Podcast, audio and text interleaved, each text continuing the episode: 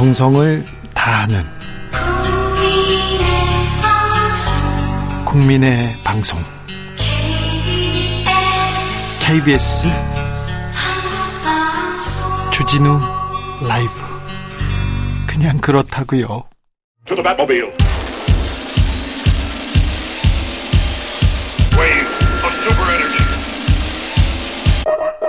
주 기자의 1분 2013년 SBS 뉴스에서 있었던 일입니다. 일본 원자력 발전소 방사능 유출로 수산물도 방사능 피폭이 됐다는 보도를 하면서 후쿠시마산 가자미 방사능 검출량을 보도합니다. 근데 이 보도를 하면서 일베 사이트에서 노무현 전 대통령을 비하하고 조롱할 때 쓰는 합성 사진 노 전 대통령과 코알라 합성 이미지를 내보냈습니다. 뉴스에서 말입니다. SBS 뉴스에서는요, 관광버스 관련한 보도를 하면서 일베에서 만든 곤드레 만드레 이 노래에 노무현 전 대통령 음성을 합성해가지고 이 노래를 부르는 것처럼 내보내기도 했습니다. 노무현 전 대통령 서거 6주기 다음 날 있었던 일입니다. SBS 한밤의 TV 연애 프로그램이 있었어요. 영화 암살 아시죠? 그 암살 포스터에 노무현 전 대통령 얼굴이 합성된 일베 합성 이미지를 사용했습니다. SBS 순간포착 세상에 이런 일이 이런 프로그램이 있는데요. 신윤복 그림에서 여인들을 훔쳐보는 동자승 자리에 노무현 전 대통령 얼굴을 합성한 사진을 사용했습니다. SBS에서 노무현 전 대통령을 비하할 목적인지 아닌지는 잘 모르겠습니다만 이런 일베 이미지를 사용한 게 한두 번이 아니었습니다. 그런데요. 고소 고발 더구나 압수수색 이런 이야기는 듣지도 기억하지도 못합니다. YTN이 흉기 난동 사건을 보도하면서 이동관 방송통신위원장 사진을 배경화면으로 내보냈습니다. YTN 내부 조사를 해보니까 어, PD하고 기술 스태프하고 의사소통이 원활하지 않아서 발생한 실수라고 파악했습니다. 그러나 YTN은 바로 온라인에서 해당 장면 삭제하고 사과했습니다. 하지만 이동관 방통위원장 YTN 임직원 형사 고소하고요. 3억 원 민사 소송도 제기했습니다. 그러자 YTN PD와 기술 스태프에 대한 압수수색 경찰이 바로 영장 신청했다고 합니다. 무섭다는 분들 많습니다. 과하다는 분들도 많습니다. 웃기다는 분들도 많고요. 애처롭다고 생각하는 사람도 많습니다. 주기자의 1분이었습니다.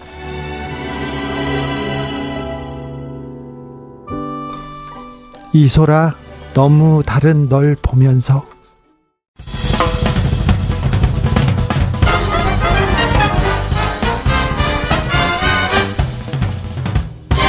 훅 인터뷰. 모두를 위한 모두를 향한 모두의 궁금증 훅 인터뷰. 오늘이 9.19 평양 공동선언 5주년을 맞는 날입니다. 윤석열 정부 들어서 9.19 군사합의 파기해야 된다 이런 목소리도 계속 나오는데요. 남북은 경색 관계에서 벗어나지 못합니다. 긴장만 높아지고 있는데 아, 남북 그리고 평화 한반도의 모든 얘기 좀 짚어보겠습니다. 홍현익 전 국립외교원장 안녕하세요. 네, 안녕하십니까? 네. 원장님 9.19 평양 공동선언 어떤 내용이고 어떤 의미를 갖습니까? 네, 5년 전 오늘 그, 그, 하노이 정상회담에서 김정은과 트럼프가, 어, 아, 그거 전이죠. 전이죠. 예, 하노이. 트럼프, 네, 트럼프 만나기 전이고요. 네. 어, 유, 그, 싱가포르에서, 어, 그, 김정은과 트럼프가 만나서, 네. 어, 합의를 봤는데, 예. 2018년 6월 12일이죠.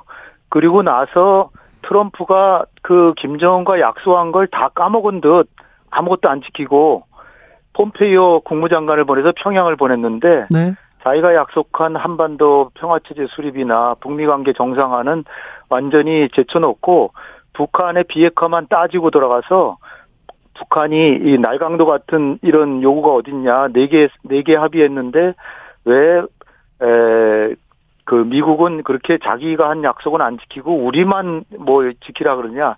그래가지고 이제 싱가포르에서 엄청난 합의가 됐는데도 아무런 진전이 안 되고 있었거든요. 그래서 이제 문재인 대통령께서 평양으로 달려가셔서 김정은을 만나고 김정은이 보는 앞에서 문재인 대통령과 김정은이 보는 앞에서 송영무 국방장관하고 인민무력부장이 네. 서명한 내용이 9.19 남북 군사 합의입니다. 예. 서로 이 내용이 뭐냐면 네.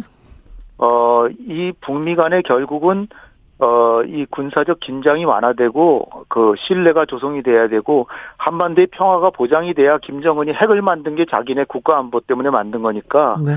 남북 간에라도 평화를 지키자. 그래서 군사적 우발 충돌을 충돌을 예방하고 평화 안정을 보장하자. 그래서 어, 이 분단 후 처음으로 지상과 해상 공중의 적대행위 중단 구역을 설정하고 네. 비무장지대를 평화지대로 만들고 그래서 예. GP를 다 철수시키고 다 폭파시키고 했죠. 그 다음에 이제 전사자 유해 공동 발굴을 하고 남북 군사 공동위원회 설치하고 서해의 평화 수역이나 공동 어로 구역을 설정하자 이런 내용으로 해서 결국은 그 남북 간의 우발적이라도 군사적 충돌을 절대로 막자 이런 취지로 이제 만들어졌고요. 네. 그래서 지금까지 이제 대체로 잘 지켜져 왔는데 물론 몇 가지 뭐 북한이 어긴 것도 있습니다. 네. 그렇지만은 그 이전보다는 훨씬 한반도의 평화가 보장이 됐는데 지금 이걸 폐기하자고 한, 하는 얘기가 나오고 있는데 예. 이게 폐기가 되면 이거는 정말 한반도의 평화를 수호할 수 있는 마지막 보루거든요. 네. 근데 지금처럼 남북 간의 그 문재인 정부 시절처럼 남북 간의 관계가 그래도 좋았을 때는 모르지만 지금처럼 적대 적대감이 흐르고 정면 대치 국면에서 이러한 예방 조치, 보장 조치가 없어지면 그야말로 군사 충돌이 벌어질 수 있기 때문에 예. 이거를 지금 폐기한다고 하는 건 정말로 한반도의 평화를 너무나 보잘것없이 생각하는 거죠. 네. 신원식 국방부 장관 후보자가 9.19 군사합의 파기하겠다는 생각이 크다 이 얘기를 해서 좀 걱정이 더 됩니다. 네, 이게 북한이 사실 몇 번 어겼습니다. 이 그 공동 성명을 이제 그 서로 합의한 다음 다음해 11월 달에 창린도라는 데 해안포 사격을 했고요. 네. 그다음에 작년 11월 달에 동해상에서 탄도 미사일을 발사했는데 이게 NLL 이남까지 넘어왔고 네.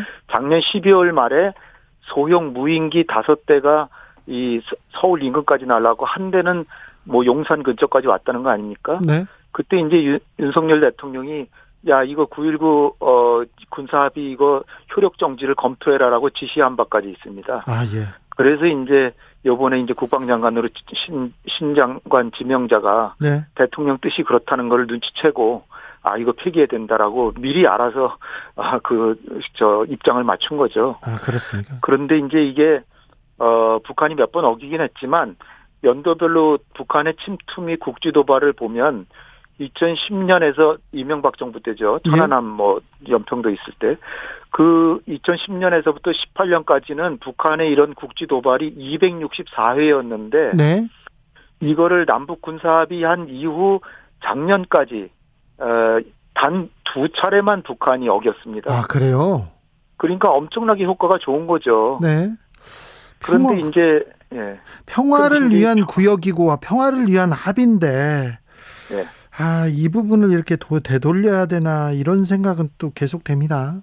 평화를 그러니까 휴전선 인근에서 육지 부분, 그다음에 바다, 동해 서해 바다, 그리고 하늘에서의 영공에서 서로 우발적으로 충돌할 수 있는 여지를 없애기 위해서 예. 서로 그 군사 활동 이런 걸 하지 않자는 거거든요. 네. 근데 이제 이거를 폐기하자는 측에서는 뭘 주장하냐면 이게 서울은 휴전선에서 멀지 않은 가까운 곳에 있으니까 네. 여기서부터 휴전선까지 우리한테 중요한 지역이잖아요. 네. 그 지역의 일부를 군사 활동을 못하게 하니까 우리 훈련 지역도 줄어들고 뭐 이런 것들이 우리한테 많은 불편을 준다 뭐 이런 얘기를 지금 하고 있습니다. 아 예. 음 김정은 러시아 갔는데요 생각보다 길었어요. 그 푸틴 어, 대통령하고 정상회담 이후에도 여기저기 둘러보던데 원장님은 네. 어떻게 보셨습니까? 이게 뭐 그 아주 그저 저 초, 초음속 그 전투기도 보고요. 네. 미사일도 보고. 잠수함도 본것 같고요. 공공기지도 방문하고 네. 태평양 함대도 갔습니다. 그렇게 해서 어 이 김 그 푸틴과 푸틴과 서로 포탄과 어 이 우주 정찰 그 위성 우주 정찰 위성 발사하는 거 기술도 전수받기로 한 것 같고요. 예. 왜냐하면은 트럼프가 만난 곳 자체가 보스토친이라고 거기가 그 2018년에 완성된 어, 소련의 러시아의 그 최첨단 우주 발사 기지입니다. 네. 그러니까 거기를 푸틴이 직접 안내해 주면서 네. 내가 여기에 온 것은 김정은 위원장이 이런 우주과학 기술에 관심이 많아서 네. 도와주려고 왔다 이렇게 선언을 했어요. 예, 예. 근데 이거 자체가 이제 사실 유엔 안보리 제재 위반이거든요. 아, 예. 그리고 이제 김정은이 한 뭐라고 얘기를 했냐면 어 우크라이나 전쟁이 난 이후에 러시아가 정의의 전쟁을 하고 있는데 반제 자주 전선에서 러시아와 함께 할 것. 네. 이렇게 얘기를 했습니다. 그 네. 얘기는 우, 러시아가 우크라이나하고 전쟁하는 걸 도와줄 거라는 얘기를 했기 때문에 네. 이 포탄을 주는 거는 거의 기정사실로 봐야 될 것 같습니다. 네. 물론 이제 미국이나 국제사회가 눈을 부릅뜨고 이제 보겠지만 안 보이기 안 보이는 방식으로 어떻게든 주겠죠. 네. 그래서 어, 이것의 여파가 어, 북한은 어떻게 보면 10월 달에 이제 인공위성 다시 쏠 것 같은데. 네. 그게 성공할 가능성이 이제 점점 커지고 있고. 예. 그 다음에 이제 위성도 자기 위성도 쏘지만 그 자기 위성 가지고는 이 정찰하는데 카메라가 나쁘고 그래가지고 별로 못 보니까. 예. 러시아가 정찰한 내용도 좀 주고. 그 다음에 어, 이게 이제 냉전 종식 이후에는 소련 이후에는 하나도 안 줬잖아요. 네. 근데 이제 그것도 주고. 그 다음에 이제 북한이 필요로 하는 게 핵 잠수함 뭐 이런 것도 필요한데 그거 기술도 줄 가능성도 있고 또 하나는 이제 우리가 공군력이 압도적으로 우세한데 러시아의 미그 29 같은 게 한 70여 대가 그냥 남아 돌아서 그냥 놀고 있습니다. 네. 관리비만 들죠. 네. 그러니까 그거 해체해 가지고 북한에 보내서 다시 조립해서 쓸 가능성이 있, 는데 이렇게 되면 우리의 공군력이 압도적인 우세인데 상대적으로 우리의 압도적인 우세가 좀 약화될 수 있고요. 그 다음에 뭐 경제 협력이라든지 뭐 여러 가지 뭐 협력들 연해주와의 협력, 노동력 파견, 노동력 파견도 사실 어, 지금 연해주에 지금 한 수천 명의 북한 사람들이 있는데 네. 이 사람들이 연해주에는 지금 젊은이들이 별로 없어요. 예. 그래서 러시아는 그 북한의 저렴하고도 우수한 노동력이 피, 절실히 필요한데 네. 이게 안보리 제재를 어겨가면서 계속해서 이걸 더 받아들일 가능성이 있고 그렇게 되면은 국제사회는 이걸 안보리 안보리 제재도 추가로 못하고 그런 상황에서 북한은 이제 돈이 생기고 또 포탄을 주면서 에, 러, 러시아로부터 첨단 무기 기술도 받고, 받고. 예. 그러니까 꼭 먹고 알 먹고죠. 네. 그다음에 저... 이제 어 전략적으로는 가장 큰 게 뭐냐면 지금 어 러시아 입장에서는 중국이 전략적 동반자인데 에, 그 석유나 천연가스하고 식량만 수입해 주지 무기는 안 주고 있거든요. 네. 그러니까 북한하고 관계를 강화하면 러시아는 아니 중국은 이 북한은 자기의 영향권인데 러시아가 영향권을 강하니까 초조해 가지고 네. 야 그러지 마라 북한은 내 영향권이다 그러면서 러시아 뭐 필요하냐 그러고 줄 수도 있죠. 아, 네. 그다음에 북한의 입장에서는 중국하고 90%의 무역을 중국하고 하고 있는데 중국이 북한이 생각하기엔 덜 도와주거든요. 예. 그러니까 러시아하고 협력을 강화하면 중국은 북한을 더 도와줘야 되겠구나. 자칫하다가 러시아한테 영향, 영향력을 뺏기겠구나. 이런 생각을 하기 때문에 네. 푸틴과 김정은은 서로 만나서 자기네끼리 이익이 되는 거 주고받기도 하지만 중국이 자기네들한테 더 잘하게 하는 그런 엄청나게 좋은 효과를 가지는 거죠. 그렇죠. 아, 그러니까 러시아. 예. 꼭 먹고 알 먹고입니다. 그냥. 예. 자, 그래서 우리 외교력도 시험대에 올랐습니다. 한미일 동맹, 한미일 동맹 외치, 외치다가 지금은 유엔 총회 이렇게 갔는데, 어, 북한한테 메시지를 낼 거 아닙니까? 네. 네. 어떤 메시지가 나올까요? 대통령께서 또 그 중국이나 러시아에서는 강력한 입장을 잘 내시잖아요. 예. 그런데 이제 제가 이제 걱정이 되는 거는 예. 북한에 대해서는 좀 강하게 얘기해도 뭐 그만이지만 네. 그 북한도 사실은 강하게 얘기도 하면서 대화도 추진해야 되죠. 물론 당연히. 예. 근데 대화 추진하는 게 너무 없고요. 예. 근데 이제 제가 제가 우려하는 거는 러시아가 이제 북한에 무기를 주고 뭐 어 기술을 주고 하는 게 이제 우리에게는 국익에는 굉장히 부정적이기 때문에 네. 유엔 네. 연설을 하시면서 러시아를 제재해야 된다 뭐 이런 말씀하실까봐 제가 좀 우려됩니다. 아이고. 러시아에 대해서는 좀 포괄적으로 그냥 어, 두루뭉실 얘기를 하고 예. 예, 그러니까 북러 간의 무기 협력 이거는 안보리 제재 위반이다. 뭐 거기까지는 그래도 괜찮지만 거꾸로 제가 어, 대통령께 건의드리고 싶은 거는 이런 기회 거꾸로 지금까지는 지금 북러 정상회담 결과로 우리 우리에게는 제일 큰 손해를 본 게 뭐냐면 네. 2년 전만 해도 러시아는 우리의 친구였거든요. 예. 전략적 동반자였는데 러시아 미군기 러시아 저기 외기 러시아 우주 기지에 가서 우리 우리 대원들이 훈련했었어요. 아 당연하죠. 러시아는 남한과 북한 모두의 우주 기술을 도와주는 나라가 됐습니다. 이제. 예. 그런데 에, 그 사실은 우주 기술은 미국은 잘 안 주기 때문에 네. 러시아로부터 훨씬 많이 우리가 받아온 거죠. 미국은 그 군사 기밀이라고 잘 안 줍니다. 예, 예. 근데 러시아는 이제 자기네가 뭐 경제적으로도 필요하고 한국하고 협력이 필요하니까 선뜻 줬는데 네. 그런데 이제 제가 말씀드리고 싶은 게 뭐냐면 네. 2년 전만 해도 러시아는 이렇게 전략적 동반자로서 우리의 친구였는데 네. 이제는 거의 적대적인 관계로 변했다는 거죠. 예. 중국도 대통령께서 미국에 가시기 전에 로이터 통신하고 인터뷰하면서 네.